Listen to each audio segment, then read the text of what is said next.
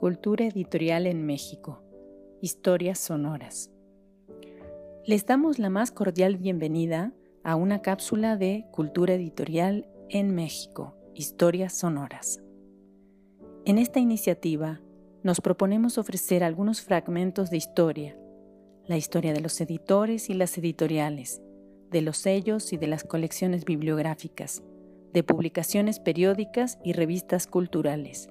En una palabra, las historias de los agentes y proyectos culturales que han permitido el surgimiento, consolidación y construcción de la edición en México. La presencia de CITESA, libros técnicos e infantiles. Entrevista con el ingeniero José Ignacio Echeverría, por José Ángel Leiva. Lectura realizada por Brenda Pamela Torres Ruiz. Primera parte.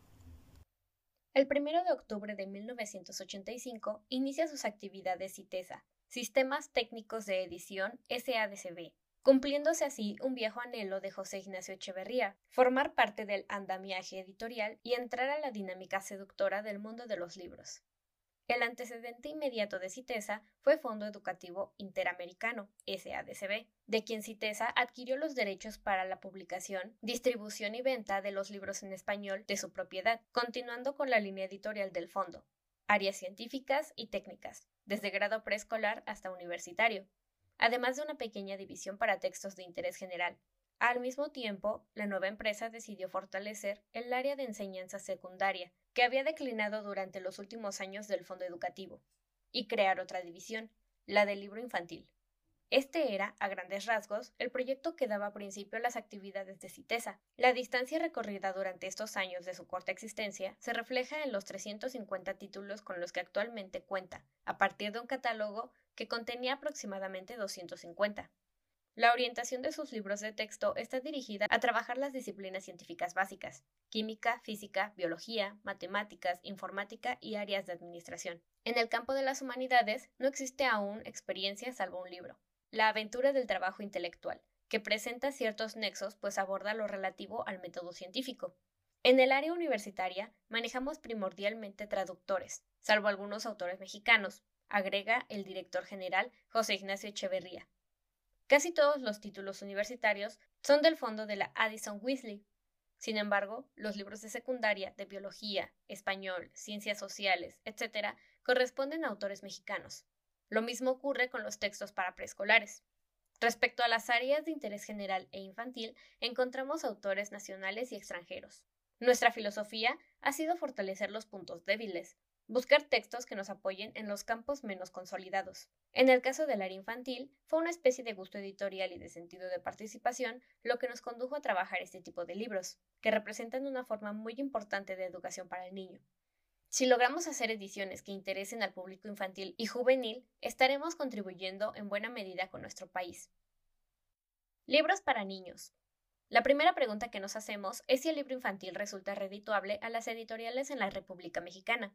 El ingeniero Echeverría nos explica que el volumen que CITESA produce en este campo es pequeño y que en realidad en México estos libros se venden poco a pesar de su inmensa población infantil. Esta paradójica realidad intenta ser explicada por muchas personas, a partir del argumento de que el libro para niños es caro. El director opina que esta fundamentación no justifica nada, pues un ejemplar cuesta lo mismo que un paquete de cerveza o tres cajetillas de cigarros, que no parecen costarle tanto a la enorme cantidad de consumidores nacionales. Los precios de los libros infantiles fluctúan desde 700 pesos hasta 20 o 30 mil. Echeverría señala que una de las razones por las que los niños y jóvenes mexicanos leen pocos libros es la desproporción entre el número de ejemplares publicados y la población nacional. La cantidad de bibliotecas es insuficiente para cubrir las necesidades de nuestros estudiantes, a pesar de que durante el último sexenio dicha cantidad se incrementó de manera considerable. Para nuestro entrevistado es necesario fortalecer el sistema de bibliotecas públicas, ya que entre todas las existentes en el territorio mexicano no sobrepasan un acervo de 13 millones de libros. Esto significa que hay 5 o 6 personas por volumen y no a la inversa, como sería lo deseable.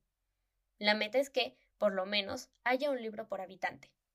Será necesario desarrollar esfuerzos para incrementar en los padres el hábito de la lectura y que, de este modo, conduzcan ellos mismos a sus hijos hacia los libros? ¿O que los niños aprendan por otros medios a demandar de sus padres la adquisición de lecturas?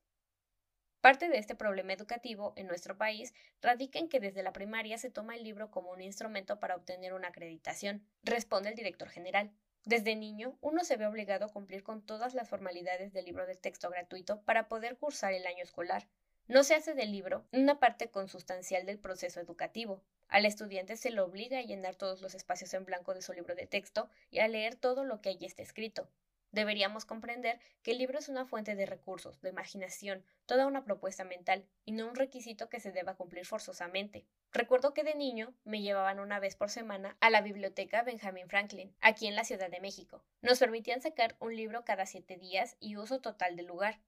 Es un mundo distinto, pues no hay casa particular que posea tantos ni tan variados libros, ni que cuente con el apoyo de personal especializado que nos guíe y oriente sobre nuestros intereses e inquietudes personales. Allí nació mi amor por los libros. Mi primer sueldo lo gasté en libros, y en la primera oportunidad de participar en la industria editorial no dudé en hacerlo. Así, creo que en las bibliotecas se halla el mejor principio para el hábito de la lectura y el acercamiento y familiarización con los libros, aparte de la acción que cumplen los padres y la escuela en este sentido. Los niños disponen actualmente de mayor información que la que nosotros tuvimos. Pensemos solo en la televisión. Es una realidad de la que no podemos ni debemos sustraernos. Debo decir que soy simpatizante de los medios electrónicos de comunicación. Hace 60 años, cuando alguien leía a Salgari, la imaginación le daba vueltas, pensaba en Tailandia, en regiones remotas y desconocidas. Hoy basta con encender el televisor para descubrir de inmediato que Tailandia es un país muy cercano, si se compara con las distancias que nos separan de Venus o Marte. Estos son los lugares a los que el hombre envía hoy sus aparatos de exploración. El libro tiene por consiguiente una gran ventaja hoy en día. Expone cuestiones que trascienden las fantasías de los viajes maravillosos en el planeta Tierra e interplanetarios para acercar más al niño a su noción de la realidad. Le brinda más información sobre aspectos que ya le resultan cotidianos gracias al apoyo de los medios electrónicos. Lo cotidiano es una beta que nos permite explorar muchísimos campos. Por otro lado, es importante recordar que hay un tipo de libro infantil que atrae mucho a los adultos. Son los textos altamente ilustrados. Desde luego, llegan en pocas cantidades a México. Este libro se disfruta con solo verlo, con apreciar sus colores, calidad de impresión, papel, etc. El problema que presenta es su elevado costo. Hay otra clase de libros infantiles que también tienen excelentes pinturas en sus hojas y cuyos precios son bajos, por ejemplo, las ediciones chinas. Sin embargo, sus contenidos resultan poco atractivos. Agradecemos a los investigadores y profesionales del mundo del libro y la edición por el apoyo en la elaboración de contenidos. Los interesados en proponer nuevos contenidos, no duden en escribirnos a culturaeditorialmx.gmail.com. Los invitamos a seguirnos en Cultura Editorial en México, Historias Sonoras. Gracias por su atención.